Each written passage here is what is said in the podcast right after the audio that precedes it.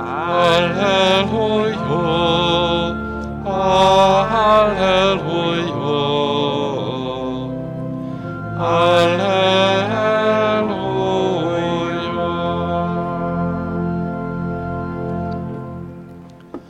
Az Úr legyen veletek! Evangélium Szent János könyvéből. Az utolsó vacsorán Jézus így szólt tanítványaihoz. Ha ismernétek engem, atyámat is ismernétek. De mostantól fogva ismeritek őt és látjátok. Fülöp megigyezte. Uram, mutasd meg nekünk az atyát, és ez elég nekünk. Jézus így válaszolt. Már olyan régóta veletek vagyok, és nem ismersz engem, Fülöp. Aki engem lát, az látja az atyát is. Hogyan mondhatod hát, mutasd meg nekünk az atyát? Nem hiszed talán, hogy én az atyában vagyok, és az atya én bennem? A szavakat, amelyeket hozzátok intézek, nem magamtól mondom, és a tetteket is atyám cselekszi, aki bennem van. Higgyétek el, hogy én az atyában vagyok, és az atya én bennem. Ha másért nem, legalább tetteimért higgyétek. Bizony-bizony mondom nektek, aki hisz bennem, ugyanazokat a tetteket fogja végbevinni, amelyeket én cselekszem, sőt, még nagyobbakat is tehet azoknál, mert én az atyához megyek. Bármit kértek majd nevemben az atyától, megteszem nektek, hogy az, atya, hogy az atya megdicsőjön a fiúban. Ha pedig tőlem kértek valamit nevemben, azt is teljesítem. Ezek az evangélium igényi.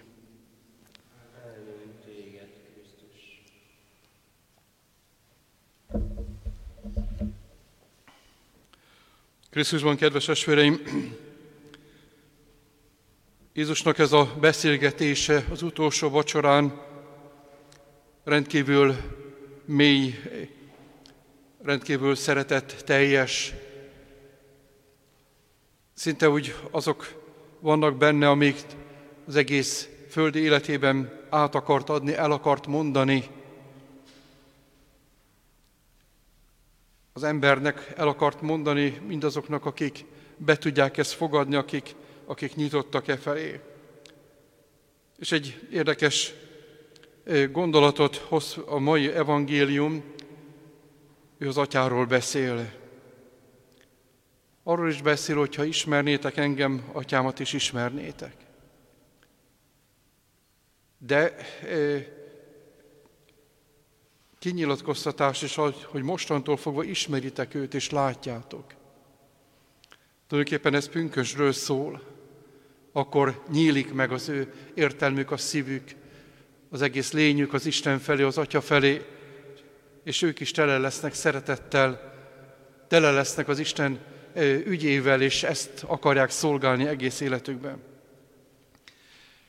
De itt még, még értelmetlenül állnak a kijelentés előtt, és, és Fülöp az, aki azt mondja, hogy jó, hát akkor mutasd meg nekünk az atyát, és ez olyan jó lenne nekünk, hogy, hogy végre találkozhatnánk a mennyi atyával.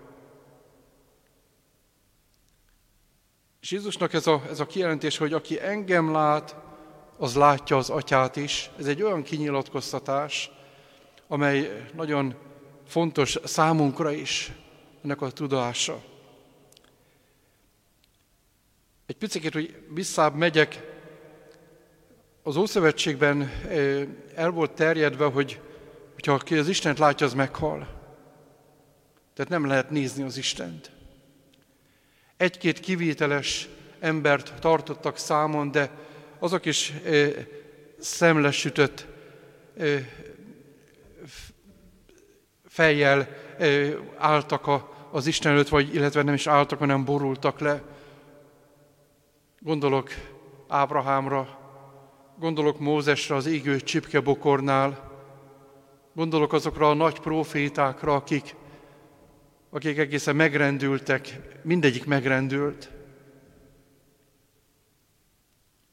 Mózes, amikor bement a templomba, illetve a sátorba, a szent sátorba, akkor neki be kellett fedni az arcát, amikor kijött, mert, mert maga az Istennel való találkozás már egy olyan tündöklő arccal